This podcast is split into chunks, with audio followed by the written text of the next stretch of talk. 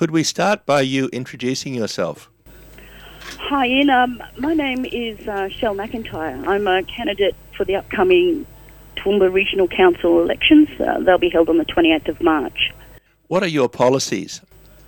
My policies, uh, I believe that we can look to a, a greater future. I think that, that currently uh, politicians are not reading the room. I think people want to see more green spaces available for their use, especially for future use. Um, my platforms are heavily involved with arts, community, and transport. Um, leading on onto tourism as well with those green spaces. The Toowoomba region area is a massive area. It uh, extends far. Ten areas were amalgamated um, when the council formed one big council to cover those regions, and really those outer regions don't get much look in at all. So uh, I'm for developing the region as a whole. I believe that you know we're an hour and, and 40 minutes from Brisbane. You know, on the Warrego Highway, it's a great road. We uh, we're looking at uh, trying to get the passenger rail coming through Toowoomba. But I think that we can use this space. We are country. We should be involving our Indigenous people and our arts community. We've got so much going on here. We just have to stop putting in these great swathes of houses with with uh, no trees and, and shopping centres and no infrastructure to really support those areas. Does Toowoomba have a local public bus service? It does, but it's kind of out of popular use uh, unless it's right on peak time with taking kids to school. It's it, they use big buses. People aren't really using it. It's slow. Often the buses are not really running on time, and people do complain about it. We've got a rail line that runs through through town as well. You know, uh, normally it's just coal trains running on on that, but really coal is going out of popularity. We know it's going to go. Uh, I think that we could better use utilize that range uh, that rail service as well. There, there's so many possibilities if we look past making all the money from just unthought through developments there's a big issue running in Toowoomba at the moment regarding the Mount Lofty uh, group, which is uh, Save Mount Lofty Koalas, uh, especially after the fires and a lot of the damage that has gone on with clearing, how it's affected koala habitat and their lives.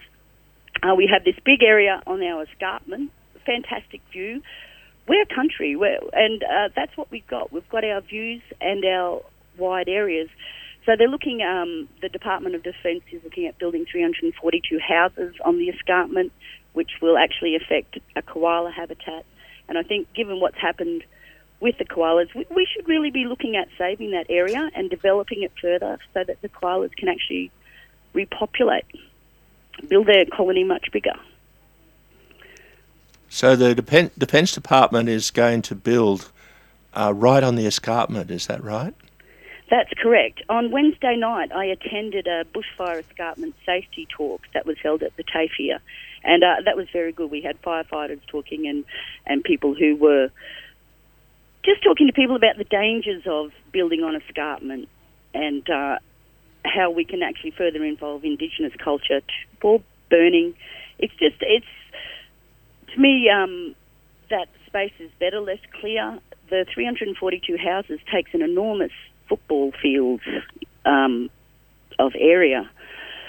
Uh, it's just crazy, you know. We, have got to start preserving those those great green patches for future. You know, if we, if we rip it all off now, it, it's uh, not going to come back. Uh, trails of the First Nations people exist across the Darling Downs and through Toowoomba. Mm-hmm. Are any of them marked in Toowoomba?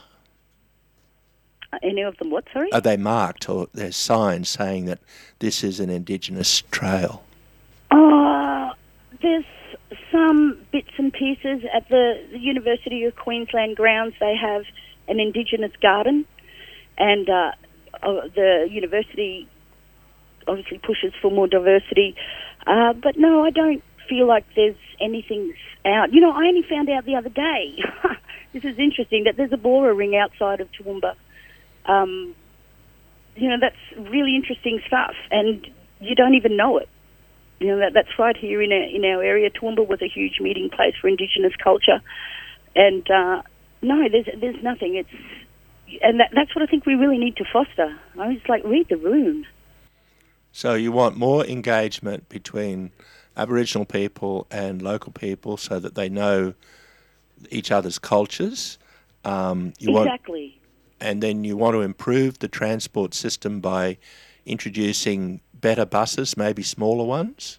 I, I actually consider that council should be able to supply a fleet of small buses so that events and community things can be better attended. See, uh, for one, one thing about jobs, you know, if we aim for tourism for jobs, the, the greatest group of unemployed people is the over 55 range, of which Toowoomba has a lot. And uh, those people actually would like to be more engaged in the community, but it's difficult to get out. If we had a bus service, we do have one small bus service here. You can put in your address in the Rangeville area. They will go and pick you up and take you places. I think that sort of system can operate throughout the region and for specific events. I'm hoping to uh, get some kind of community and arts development hub, like an office within the council, that can actually coordinate all of these great things that go on in this area because it's really hard to find out about things. And I think if we can get people to those events or to those community uh, engagements, then uh, everyone is just much better off. So we, uh, I went to Woodford this year as a volunteer, so I saw firsthand how volunteers can really help things along, and that's just better for for mind and well-being, all of that engagement with community and feeling like you have purpose.